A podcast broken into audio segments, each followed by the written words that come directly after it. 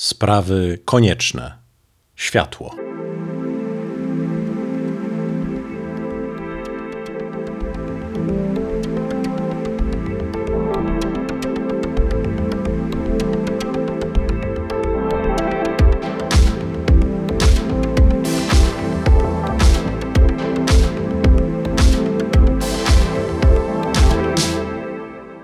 Moim gościem jest Robert Konieczny, wybitny architekt, szef biura KWK Promes, od 2019 roku członek francuskiej Akademii d'Architecture. W 2016 roku jego projekt Muzeum Narodowego Centrum Dialogu Przełomy w Szczecinie został uznany najlepszym budynkiem świata 2016 w międzynarodowym konkursie World Architecture Festival oraz otrzymał nagrodę European Prize for Urban Public Space 2016 przyznawaną przez Centra de Cultura Contemporania w Barcelonie.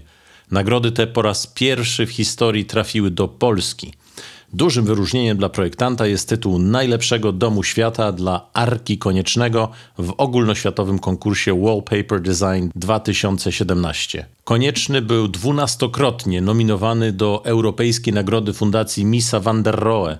Jest laureatem prestiżowej nagrody House of the Year 2006 za projekt domu atrialnego, zwyciężając w konkursie portalu World Architecture News na najlepszy dom mieszkalny na świecie.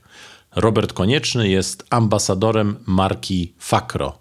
Dzień dobry, witam pana bardzo serdecznie. Dzień dobry. Nie wiem, czy od tego, od tego słowa mam zacząć, ale, ale może tak. Światło jest na samym początku jednej z historii o stworzeniu świata, o początkach świata i ludzkości. I architekt jest też w pewnym sensie twórcą i stwórcą, i zastanawiam się, czy światło też jest na początku myślenia architekta na pewno światło jest dla mnie bardzo ważne. Nie wiem, czy dla każdego architekta, ale przynajmniej tak powinno być. E, no światło to życie, tak? Światło to, światło to dobre samopoczucie. Światło to generalnie podstawa e, dobrego projektu i e, od samego początku, ja pamiętam od pierwszego roku, kiedy jeszcze nie byłem świadomym studentem, nawet już nie architektem, to pamiętam, że w tych pierwszych projektach starałem się robić duże okna, tak?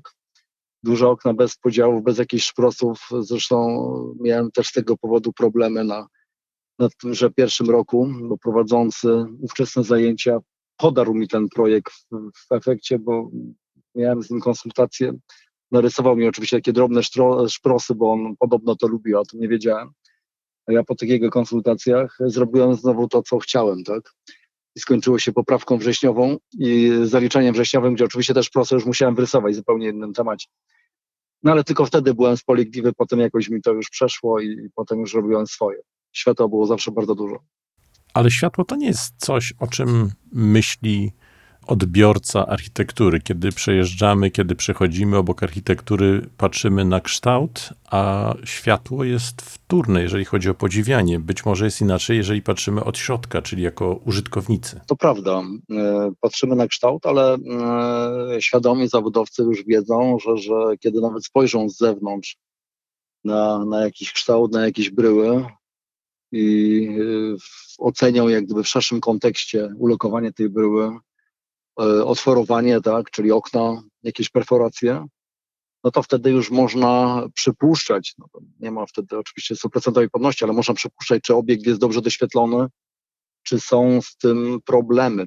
Przypomina mi się w ogóle taka sytuacja, taka może trochę pozazawodowa, tak troszeczkę, bo to moi znajomi to często nie architekci, ale y, wie pan, przerabiali sobie y, swoje mieszkania czy domy, w których, w których żyją E, I oczywiście człowiek musi być e, gdzieś tam uważać na, na jakieś takie komentarze, powiem grzeczne, kulturalne i raczej pochwalić, nawet jeżeli coś mu się nie podoba.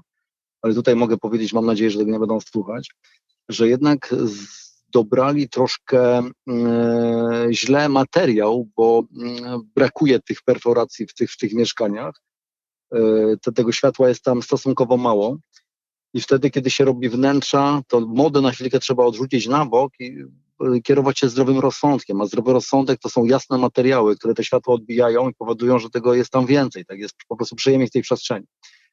I te wnętrza, które zresztą sami chyba się wzorowali e, wzajemnie na sobie, są dosyć ciemne, co wieczorem przy fajnym sztucznym podświetleniu wyglądało całkiem nieźle, ale za dnia już bardzo, mm, było bardzo rozczarowujące. Także światło i wszystkie zagrania projektowe, które temu służą, żeby to światło jednak e, zafunkcjonowało w tych pomieszczeniach, w tych wnętrzach, to dla mnie podstawa. Dużo się pisze, dużo się mówi o roli światła w architekturze, ale przecież w architekturze chodzi o człowieka, czyli można powiedzieć, że te wszystkie y, debaty, te wszystkie wymiany opinii są właściwie o roli światła w życiu człowieka. No oczywiście nawet jest to e, zapisane prawem, tak? że, że, że musimy zapewnić dostęp światła słonecznego e, w odpowiedniej ilości, są określone godziny i tak dalej, i tak dalej. Czyli no, człowiek jakby jest, jest najważniejszy, bo to światło przecież zdrowie, tak? to jest dobre samopoczucie, to jest zdrowie źle mm, doświetlone wnętrza, nie tylko mieszkania, ale też przestrzenie, w których żyjemy, prac, znaczy pracujemy, tak, no, powodują potem szereg jakichś takich e, negatywnych skutków, które, które mogą się gdzieś tam dopiero odezwać po czasie, które możemy odczuć po czasie. Także tak szalenie ważne jest, żeby o to, o to światło dbać. A jak pan myśli, czy w jaki sposób rodzą się te myśli połączenia właśnie światła z formą architektoniczną? Jak wygląda ten proces? Wie pan, no, od samego początku. Ja zresztą teraz, chwilkę przed naszą rozmową, mm, byłem na wizji lokalnej i oglądałem nowe miejsce pod, pod nasz przyszły projekt. I może do tego nawiążę, bo opowiem, jak to, jak to potem dalej wygląda. No i kiedy się jedzie na miejsce, w którym gdzieś tam będziemy projektować, a to jest niezmiernie ważne, żeby to zobaczyć naprawdę na żywo, no to sobie przede wszystkim oglądam kontekst, ale też układ tego miejsca, na którym powstanie budynek względem stron świata. Widzę, jak będzie operowało e, słońce, czy zieleń na przykład, która gdzieś tam otacza to miejsce, czy jakieś budynki są stosunkowo wysokie, gdzie tego światła od razu widać, będzie może brakowało w, w takich późniejszych porach, jakichś jesiennych czy zimowych. Akurat w tym przypadku tego nie było, to była dosyć taka otwarta przestrzeń. Oczywiście słuchając życzeń, tak akurat tutaj mamy, tutaj mówię o domu, słuchając życzeń właścicieli, to ja to już w ogóle mam z tyłu głowy, nie, nie muszą mi w ogóle o takich rzeczach mówić, to ja o tym pamiętam i wiem, że kiedy będziemy projektować, no ta rzecz będzie niezmiernie, niezmiernie ważna. Kiedy już po tym pierwszym spotkaniu, po tej wizji lokalnej siadamy i właśnie słuchamy sobie tych życzeń, tych, tych, tych wszystkich zapisanych często rzeczy, które gdzieś tam tworzą już cały program tego, tego domu, akurat w tym wypadku, jak powiedziałem, to nawet jeżeli nie padają życzenia na temat światła, no to my sobie to gdzieś tam skrupulatnie notujemy i gdzieś ten temat jest jednym z tematów właśnie takich kluczowych. Teraz uwaga na jedną rzecz, bo wie pan, to jak z tym powiedzeniem, wszystko co to jest przesadzone jest niezdrowe i ze światłem oczywiście też tak jest, tak? Dlatego mądry, dobry projekt musi tym światłem operować e, umiejętnie, tak? Czyli no, mamy, mamy teraz środek lata, słonko jest bardzo wysoko, jest oczywiście bardzo ciepło i takie pełne otwarcie bezrefleksyjne na przykład na południe budynku, który gdzieś to, to światło będzie tak połykał pełnymi piersiami, no będzie po prostu fatalne, tak? Bo za chwilę przełoży się to na przegrzewanie wnętrz, na, na duży dyskomfort, nie możemy, może też rozwinę ten temat, podziwiać na przykład jakiegoś fajnego widoku za oknem, jeżeli się, jeżeli się potraktuje projekt w taki sposób, że nie zrobi się prostej rzeczy, tak? Jakiegoś fajnego okapu przy oknach, który powoduje, że to słońce, które w tej chwili jest bardzo wysoko, nie dotrze do wnętrza, nie przegrzeje nam tych wnętrz. My cały czas możemy się właśnie tym widokiem i tym właśnie światłem już takim e, pośrednim cieszyć, tak? Takie proste błędy w projektach potem powodują, że a, mamy przeciążone systemy, bo klimatyzacje pracują na okrągło, a B czasami, czasami w ogóle niczego nie widzimy, bo wtedy trzeba spuścić jakieś rolety jeszcze, jeżeli takowe są i siedzimy w, w ciemnych, zam, zamkniętych pomieszczeniach i nie mamy mm, żadnego widoku, nawet nie mamy tego światła, musimy się wtedy wspomagać sztucznym światłem. Wie pan, to są takie rzeczy, one są dla mnie, wydaje się, oczywistością. Ja tak o tym mówię, tak sobie muszę przypominać, ale dla ludzi, którzy planują jakieś inwestycje albo którzy już zrobili jakieś rzeczy i popełnili takie błędy, no to oni wtedy, wtedy absolutnie, znaczy w, w tym momencie, kiedy będą tego słuchać, absolutnie będą rozumieli, że, że, że faktycznie warto się było czasami na czymś zastanowić i zrobić to lepiej, albo jeżeli to jeszcze nie jest zrobione, to w ogóle o tym bardzo, mm, bardzo poważnie pomyśleć. I to jest jakby rolą e, dobrych architektów, którzy później gdzieś tam biorą się mm, do, mm, do jakichś tam projektów różnych funkcji, ażeby ten temat dobrze przemyśleć i, i w właściwy sposób wprowadzić w życie. jeszcze jedna rzecz. Oczywiście to nie jest tak, że ja od samego początku byłem wszechwiedzącym, tak? Na pewno trzeba było też pewne rzeczy przetrenować, też się nauczyć na, na, na, na własnych e, jakichś błędach, tak? Bo wie pan, tylko kto, kto nic nie robi, ten błędów nie popełnia, że pewne rzeczy można zrobić lepiej, to często małym sumptem, bo założenie, założenie jest takie, że jeżeli coś można zrobić możliwie prosto, to trzeba to zrobić jak najprościej się da. Nie ma co kombinować. Proste rozwiązania zawsze są najlepsze. I a propos tego, tego delikatnego okapu, ja, ja nie wiem, nawiążę nawet do domu, w którym yy, mieszkam, czy mieszkania, w którym, w którym najczęściej jestem, mamy delikatne zadaszenia, yy, czy jakieś, to nie są takie zadaszenia, takie, że sobie wyobrażasz jakiś dech spadzisty, akurat, w, znaczy akurat w arce mam ten dech spadzisty, ale bez okapów, czy jakby jest to wszystko schowane w bryle, ale przeszklenia są delikatne, delikatnie wycofane i one nie były wycofywane tak, jak to się mówi, na czuja, tak, tak mi się wydawało, że tak będzie ładnie, tylko że to było bardzo dokładnie obliczone i ta linia szkła, która jest wycofana względem elewacji, względem właśnie tego nawisu, który chroni mnie przed słońcem w takich miesiącach, była bardzo dokładnie zaplanowana. I to wygląda tak, że w tych miesiącach takich jak już późny maj, czerwiec, lipiec, sierpień, to słonko, to, to słonko południowo-zachodnie nie wnika do wnętrza. Ono się zatrzymuje praktycznie na tarasie, gdzieś tam już na, na, na linii y, połączenia e, dołu okien z tarasem. I wnętrza są pięknie właśnie doświetlone tym światłem pośrednim, ale słonko nie opiera się na szybach i nie nagrzewa wnętrz. To jest właśnie to wszystko, to, to wszystko o czym mówiłem, tak. Oczywiście jeszcze mam e, roletę w postaci takiej, takiej bramy przesuwnej, ale ona jest wykorzystywana dopiero wtedy, kiedy naprawdę tego słońca już w tych późniejszych porach roku jest naprawdę za dużo. To też się zdarza.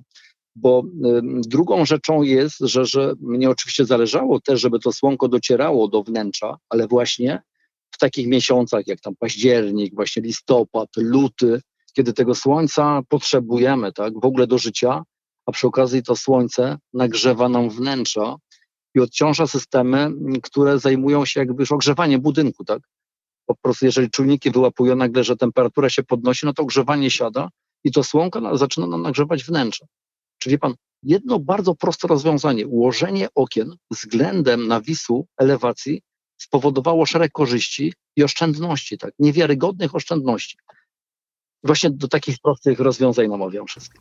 To jest y, fascynujące, co Pan mówi, bo zwykle światło to jest ten zasób, o którym najmniej myślimy. Wydaje nam się, że on jest po pierwsze jakąś naturalną częścią cyklu, dzień, noc, dzień, noc, światło naturalne, światło sztuczne, a po drugie, że on po prostu jest i on będzie, ale nie myślimy o tym, w jaki sposób y, on się zmienia, jeżeli chodzi o pory roku, o pory dnia, ale nie myślimy też o tym, że to jest właśnie, tak jak Pan podkreślał, źródło energii, ale to jest także źródło oświetlenia, więc może nam rzeczy oświetlić albo prześwietlić i że to jest bardzo ważny element tej przestrzeni, w której chcemy spędzić najbliższe lata. Tak, tak, dokładnie tak jest.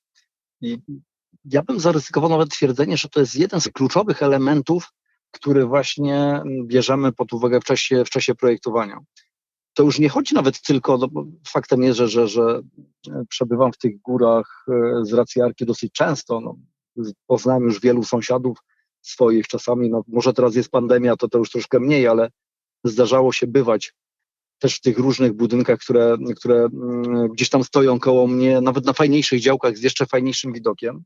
To już nawet nie chodzi o ten widok, którego ci ludzie nie mają często, bo pobudowali jakieś takie malutkie okienka, które, no wie pan, to kiedyś tak budowano, no bo chodziło o energię, tak? Chodzi o energię, o straty. Okna powodowały duże straty energii, wyziębiały, mm, wyziębiały budynki. Teraz y, są zupełnie inne czasy, inne technologie, tak?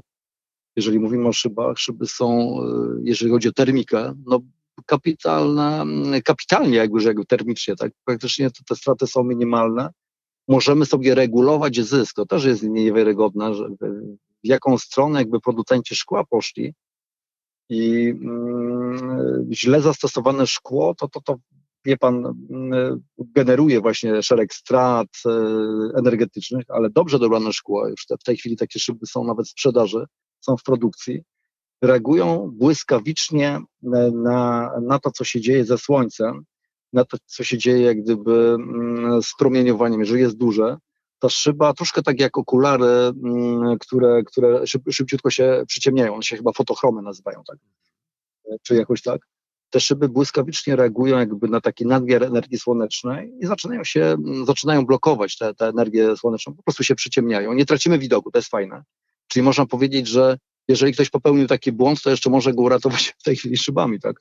Które na pewno, jak to z każdą nową rzeczą, na, na, na początku są e, droższe, nie tańsze, no ale później po latach y, oczywiście produkcji, no każda z takich rzeczy siłą rzeczy staje się tańsza, bo, za chwilę y, zostanie wynadziejone coś jeszcze nowego, coś jeszcze lepszego. Ja się oczywiście fascynuję takimi nowinkami technicznymi, dlatego że one służą czemuś, tak? Że, że to, to nie są gadżety dla, dla samych gadżetów, tylko po prostu mają bardzo fajną rolę do spełnienia i fajną funkcję.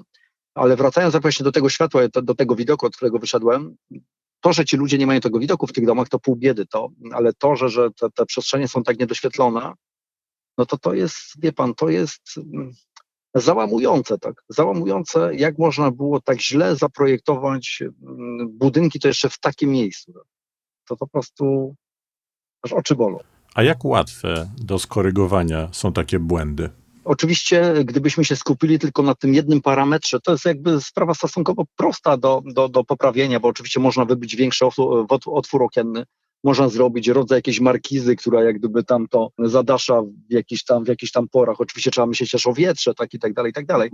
Ale niestety projektowanie to jest bardzo złożona dziedziną i na taki ostateczny sukces projektu, który przekłada się na fajne mm, funkcjonowanie, mm, przyjemne życie w takim budynku, no składa się ileś elementów. Niestety, jeżeli albo robimy to sami, albo tam no, zdarza się też tak, sięgamy po takich projektantów, na którym po prostu trochę nie zależy i tak robią, tylko co tam im klient powie i tam proszę bardzo, proszę bardzo, proszę bardzo, podpisujemy tego i tyle. No, potem się kończy źle też dla pejzażu, tak, dla, dla tego odbioru architektura należy pamiętać, że, że, że wszyscy jesteśmy odbiorcami tego, co powstaje dookoła i, i powinniśmy dbać o ład przestrzenny, no bo to nie jest tylko tak, że ja sobie coś fajnego zrobię w własnym ogródku, a wszystko to, co jest poza tym ogródkiem, to już mnie nie dotyczy, bo jednak niestety dotyczy. I, I, wie pan, i to jest też jeden z takich parametrów, o którym ostatnio się może nawet troszkę mniej mówi z racji zagrożeń klimatycznych, których już wiemy, że, że, że po prostu są faktem i klimat się zmienia i teraz wszyscy koncentrujemy się na tym, ażeby, ażeby temu w jakiś sposób zapobiec. Wszyscy się na tym zastanawiamy, co zrobić, ale to nie jest tak, że te wszystkie inne elementy, które braliśmy mm, pod uwagę w czasie projektowania, nagle przestały być ważne. One są tak samo ważne, tylko po prostu doszła jeszcze jedna kolejna rzecz, o której musimy myśleć. Czyli mówi Pan trochę o nie o modelu zleceniodawca, zleceniobiorca, ale bardziej o modelu partnerskim, że jedna strona przynosi pewne oczekiwania, a druga strona przynosi wiedzę, doświadczenie i rady, które wynikają z tej wiedzy i doświadczenia. Absolutnie tak. Dobrze, że Pan o tym wspomniał, tak, tak właśnie, e, że trzeba to tak dobitnie jasno powiedzieć. Zawód architekta nie jest do końca zawodem usługowym. Oczywiście naszą rolą jest spełniać e, życzenia naszych klientów, którzy dają nam zlecenia, ale musimy również, jeżeli mamy większą wiedzę czy większą świadomość, tych naszych klientów edukować, tak? Nie prowadzić jakiejś szkodliwej działalności właśnie w tym szerszym wymiarze, chociażby społecznym.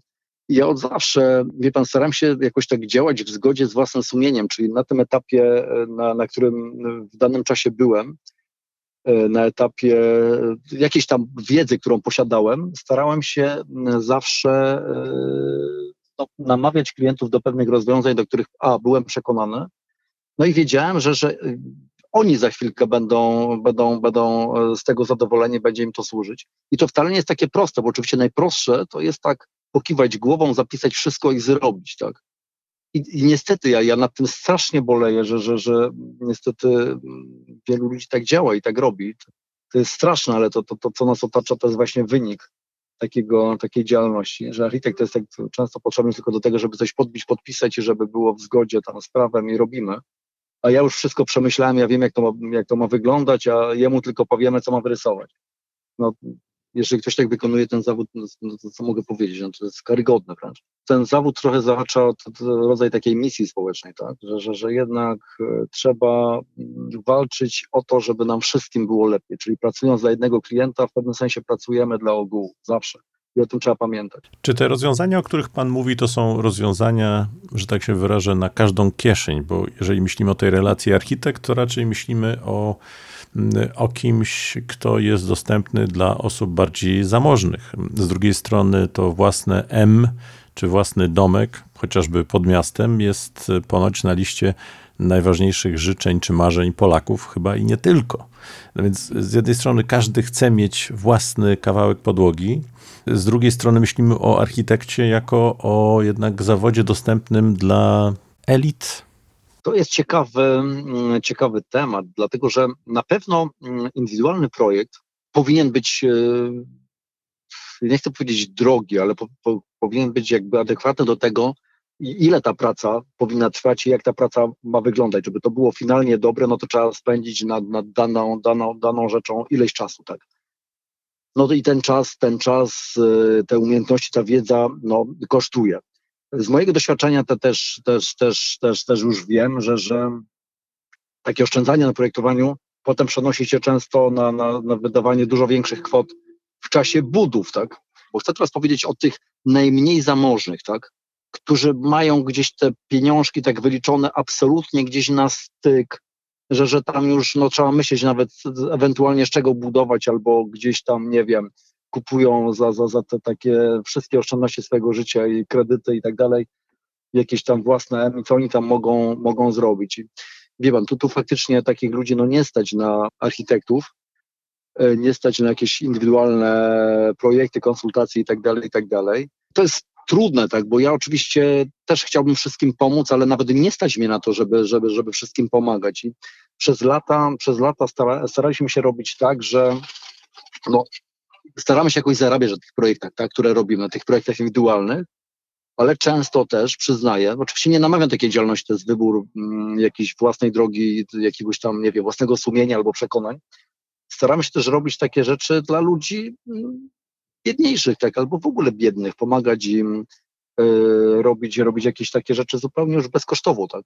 Czyli z tych rzeczy, gdzie, gdzie, gdzie pozarabialiśmy, jesteśmy w stanie tych, tych pieniędzy ileś zainwestować w to, żeby, mm, żeby służyły wielu. I mogę wspomnieć o takich projektach, Y, z których w ogóle nie czerpiemy żadnych, żadnych zysków. Może nawet się nimi za bardzo nie chwalimy, bo jak gdyby to nie są takie projekty, które gdzieś budują nasze portfolia. Być może powinny właśnie, chociażby przychodzi mi teraz do, do głowy dom optymalny. Tak?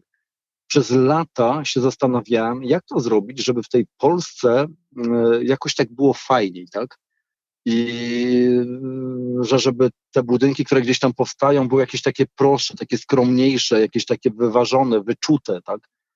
Mm, a budowało się strasznie. Na początku myślałem, kurczę, chciałem skrzyknąć iluś fajnych architektów, żebyśmy zrobili mm, katalogi domów typowych. Tak? Na początku myślałem, że katalogi domów typowych w ogóle są złe, ale potem pomyślałem, no wie pan, doszedłem, no, no życie, tak? Przecież nie wszystkich, tak jak mówimy, będzie stać na projekty indywidualne, no to trzeba im dać coś takiego, co kupią za te może tam tysiąc, dwa, trzy tysiące złotych, maksymalnie, tak? Ktoś im to jeszcze potem będzie musiał dostosować, jeszcze zapłacę jakieś pieniądze, to i tak, tak jest dużo mniej niż taki projekt indywidualny, ale te projekty już będą na takim poziomie i będą tak przemyślane, że będzie je można gdzieś, no już prawie wszędzie postawić bez szkody dla pejzażu, tak? I oczywiście wie pan, na początku podchodziłem do tego naiwnie, zrobiliśmy tak zwany dom typowy, który jest absolutnie domem nietypowym, czyli kółko, e, standard house wersji angielskiej, który absolutnie nie był standardowy. Tak? I założenie było fajne, było koncepcyjnie było super, że mamy okrągły dom, który wstosujemy na każdą działkę, a jego, jego dach i materiał może się dostosować do dowolnego kontekstu. Ale naiwność tego rozwiązania polegała na tym, że on był bardzo trudny do, do wykonania. Tak? I teraz w projekcie typowym trzeba zapewnić jeszcze tym ludziom, którzy budują z różnymi, czasami byle jakimi ekipami, możliwość zrealizowania tego na takim poziomie, żeby to potem nie straszyło. I powiem tak, że na, szczęście ten, ten pieniek, bo tak, tak go potocznie gdzieś tam e, niektórzy nazywają już chyba też, powstał tylko w kilku wersjach. Ja bardzo lubię ten dom, ale jest bardzo łatwy, tak brzydko powiem, łatwy do spieprzenia. Tak? I dlatego zrobiliśmy drugie podejście, e, które się właśnie nazywa dom optymalny. I to jest dom, mm, który został poprzedzony takimi naprawdę dosyć gruntownymi badaniami tego, czego Polacy sobie życzą. Tak? Stworzyliśmy pewnego rodzaju taki model, taką średnią, na bazie jakby tych życzeń zbudowaliśmy ten budynek szukając też, jak gdyby nawiązując do polskiej tradycji z dużymi okapami, dużymi dachami, stworzyliśmy dom, gdzie szukaliśmy bardzo dużej prostoty, elastyczności w środku, ta, takiej prostoty w budowaniu i takiej, takiej formy, która nie będzie przeszkadzać. To nie chodzi o to, żeby ten dom zachwycał. On ma być takim domem, że tak, taką architekturą tła, że, że po prostu fajnie się na niego patrzy, człowiek nawet nie myśli o tej, o tej architekturze. Tak? Ja pamiętam, ja wie pan, ja mam takie zapędy po tym, że chciałem go tak zrobić perfekcyjnie, żeby to, to było tak, że to jest ten pierwszy dom, który będzie zbudowany, to jest jakby taka jednostka gdzieś tam miarę, do, do której potem wszyscy, nie wiem, nawiązują później ale też mnie inwestorzy, z którymi jakby od samego początku to robimy, którzy się zajmują tym programem, mówią, Robert, słuchaj, znowu te twoje rzeczy zaczynają być tak skomplikowane potem technicznie, bo ta prostota niestety, coś, co jest takie bardzo proste, czasami wy, wymaga takich bardziej financyjnych rozwiązań, przekładają się na koszt, tak? Ja stwierdziłem, kurczę, muszę odpuścić. Wie pan, zrobiłem teraz takie dwie wersje, zrobiliśmy dwie wersje, wizualizacje tej wersji takiej idealnej, która po prostu koiła moje serce i oczy i tej drugiej, takiej już dla mnie gorszej. I pokazałem to ludziom, którzy no nie są architektami, czy, czy widzą jakieś różnice. Nie widzieli żadnych. Dla mnie to były różnice, wie pan, takie, że ja spać nie mogłem z tego powodu, a to jest to samo dla tych ludzi. Stwierdziłem, nie no dobra, nie ma się co, nie ma się co przejmować, robimy prościej, jest to, wie pan, minimalnie wizualnie gorzej, ale nawet dla planety lepiej, tak? Bo to się buduje bardzo, bardzo prosto. No i zrobiliśmy ten dom optymalny i to jest taki budynek, za, za który ja nie wziąłem grosza. On się powtarza, on gdzieś tam jest, gdzieś tam robiony, kolejne osoby go zakupują.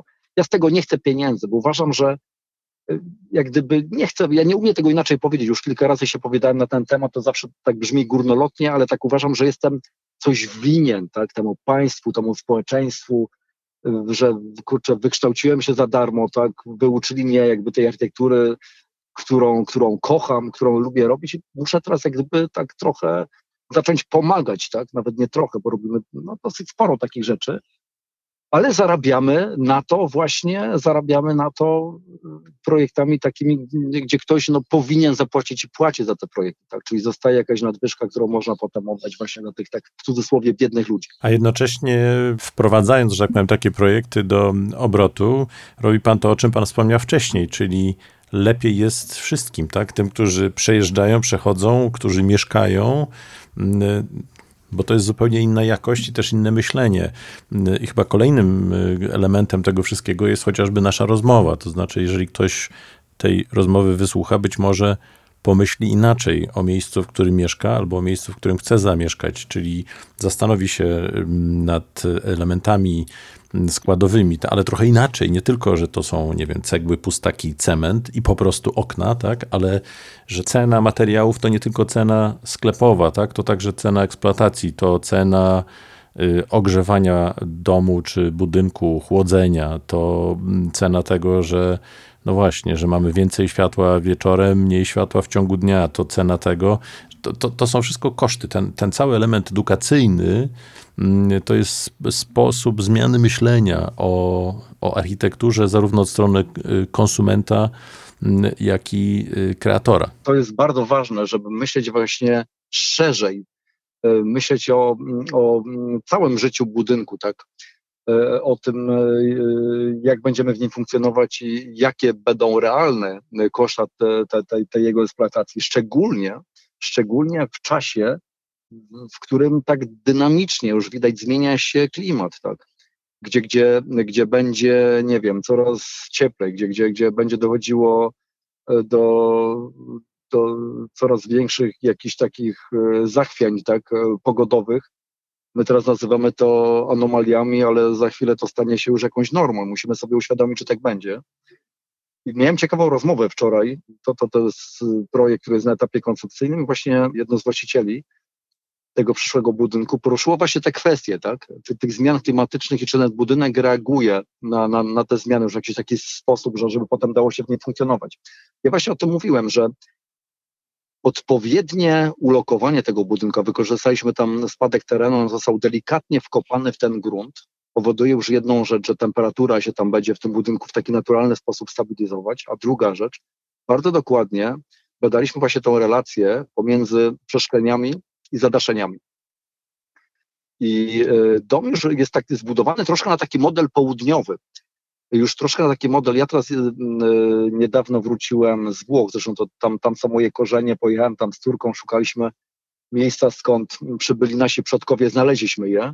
To akurat, to akurat są Dolomity, wysokie góry, ale byliśmy też na Sardynii. Mieszkaliśmy na tej, na tej Sardynii w takich domach, częściowo właśnie zakopanych w ziemię. I niech mi pan wierzy, to za chwilę ja już zaczynam myśleć jak gdyby o mm, budynkach w Polsce, które powinny właśnie y, już w podobny sposób mm, strukturalny powinny być y, projektowane, bo my już musimy myśleć o tym, co, co będzie za chwilę, tak? Co będzie za 10, 20 lat. Będzie dużo, dużo cieplej. Będą temperatury nie do wytrzymania i teraz musimy zapewnić taką przestrzeń, już do życia, żeby ona była, a przede wszystkim, e, no nie wiem, prosty przykład, a propos tego domu, o którym teraz powiedziałem, tam jest łatwo zrobić przeciąg, zwykły, prosty przeciąg, tak? Czyli e, tak dużo się teraz buduje, tak dużo powstaje różnego rodzaju deweloperek, ale drodzy Państwo, często nie zwracamy uwagi e, na to, że na przykład mieszkania nie mają możliwości zrobienia takiego prostego przeciągu, takiego przewietrzania z jednej strony na drugą, bo są zorientowane tylko w jednym kierunku. I to w tej chwili jest dopuszczone, to jest ewidentny błąd. Tak? My staramy się tak nie projektować, bo wiemy, że potem ci ludzie biedni w tych mieszkaniach będą się musieli wspomagać klimatyzacją, zamiast tak zwanym zwykłym naturalnym wentylatorkiem. Tak? Zwykły naturalny wentylatorek daje radę. Ja, ja nie lubię klimatyzacji. No, zamontowałem ją w naszej pracowni, no bo wiadomo, kiedy wszyscy siedzimy przy tych komputerach, to można czasami zwariować, ale mamy biuro tak poukładane i tak staramy się też projektować budynki mieszkalne i właśnie użyteczności jakiejś tam publicznej, że można te budynki zwentylować w sposób naturalny, czyli zrobić przeciąg. I właśnie mówiłem właśnie temu, temu naszemu klientowi, że tak, tam można zrobić normalny przeciąg, bo kiedy ta temperatura wzrośnie do 40 albo za chwilę do 50 stopni, no to będzie mieć połączenie wtedy klimatyzacji, ale też z takim przeciągiem, który sobie zrobimy rano, zrobimy go sobie po południu czy tam wieczorem, kiedy tam temperatura już będzie znośna. I to są dwie rzeczy. Kwestia przeżycia w ogóle, jakichś takich normalnych warunków. Niedawno słyszałem, kiedy jeszcze byliśmy na Sardynii, że w Kanadzie, w kraju, który w ogóle nie jest skojarzony z tak wysoko, wysokimi temperaturami, temperatura tak, tak wzrosła, że, że starsi ludzie mieli po prostu w ogóle problemy z przeżyciem. Tak? To jest niewiarygodne, tak, ale u nas też się tak będzie działo i teraz ludzie zaczną normalnie w swoich mieszkaniach umierać, tak? Jeżeli nie będą mieli e, klimatyzacji, nie będą mogli tego mieszkania zwentylować, to po prostu umrą, normalnie umrą. Teraz dochodzimy do takiej sytuacji, że my w tej chwili jako projektanci musimy już o tym myśleć. Czyli jeżeli sobie robimy fajne okno na przykład połaciowe, tak, w dachu, na przykład od strony południowej, to drodzy Państwo, pomyślmy o tym, że trzeba zrobić, bo mm, to już jest po prostu konieczność, od razu fajne roletki do tego, tak, jeżeli to zrobimy od północy, w ogóle nie ma żadnego problemu, ale od południa to słonko będzie świeciło tylko mocniej. I to nie znaczy, że nie powinniśmy robić tych okien. Wręcz odwrotnie, powinniśmy je robić, bo dzięki tym oknom będziecie mieli zyski energetyczne, tak? I w takich późnych miesiącach, oczywiście ta temperatura wysoka nie będzie się utrzymywała cały czas, czyli róbmy te okna, bo one są podstawą i do życia, i do i mogą wspomagać ogrzewanie, ale pamiętajmy o tym, że trzeba zrobić roletki, tak, które te okna od zewnątrz zamykają, kiedy jest nam za ciepło. I to są właśnie takie proste elementy. Jeżeli tutaj zaoszczędzimy kilka groszy i nie zrobimy takiego elementu, no to wtedy wie pan, nie dość, że się będziemy smażyć, to wydamy mnóstwo pieniędzy niepotrzebnych na chociażby chłodzenie. Tak? Czyli w pewnym sensie wracamy do ziemianek, ale musimy, szczególnie w tym okresie szczególnej odpowiedzialności wobec środowiska, uważać na to, jak te nasze przyszłe ziemianki będą wyglądały. Czyli jakich materiałów użyjemy? Ja, ja z tymi ziemiankami traktujmy to tak troszkę jak w cudzysłowie, bo mm, to jest jeden z przykładów, bo oczywiście mamy jakiś kontekst, w którym projektujemy. Nie zawsze mamy fajną jakąś taką topografię, która na to pozwoli. Czasami mamy więcej kondygnacji.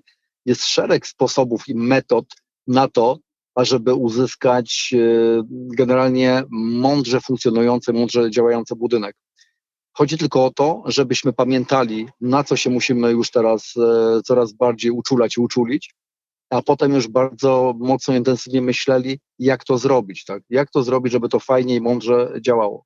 No i chyba warto pamiętać, że światło to jest nastrój, światło to są emocje, ale światło to jest także energia, to jest ciepło, to jest także jasność, to jest także wydobywanie z ciemności rzeczy albo, albo podcienie. Dokładnie takie. Fajnie, że pan powiedział jeszcze mm, e, o tym dobrym samopoczuciu, bo tak, bo mamy energię, tak, mamy, mamy e, oszczędności i tak dalej, i tak dalej, ale to dobre samopoczucie, ten dobry nastrój, to wie pan, to, to, to, to, to buduje cały dzień, tak? To, to, to w ogóle buduje cały tydzień, cały miesiąc, kiedy człowiek się budzi i jest po prostu mu przyjemnie w tej przestrzeni, w której jest. Musimy pamiętać, szczególnie wie pan, w, w, w tak ciężkim okresie, w którym żyjemy, nie wiadomo, kiedy ta pandemia się skończy, tak? jeżeli przebywamy później w tych pomieszczeniach, tak, jesteśmy skazani na przebywanie w, w tych pomieszczeniach, to musimy zrobić wszystko, żeby się w nich jak najlepiej czuć. I czasami nie trzeba wielkiego metrażu wcale, tak, żeby było dobrze. Czasami można tak fajnie operować tą przestrzenią, że to wszystko jest mądrze zaprojektowane, jest ergonomiczne, a do tego jest przede wszystkim przyjemne, tak? Po prostu jest jasne, przyjemne. Jasne na tyle, na ile trzeba. I jasne, czyli można powiedzieć więcej światła, jak Goethe. Dokładnie tak, więcej światła. ale ale z, ze zdrowym rozsądkiem, tak? Operujmy, operujmy jak gdyby, operujmy światem ze zdrowym rozsądkiem, czyli otwierajmy się na świat, ale w mądry sposób. I to myślę jest doskonała klamra naszej dzisiejszej rozmowy.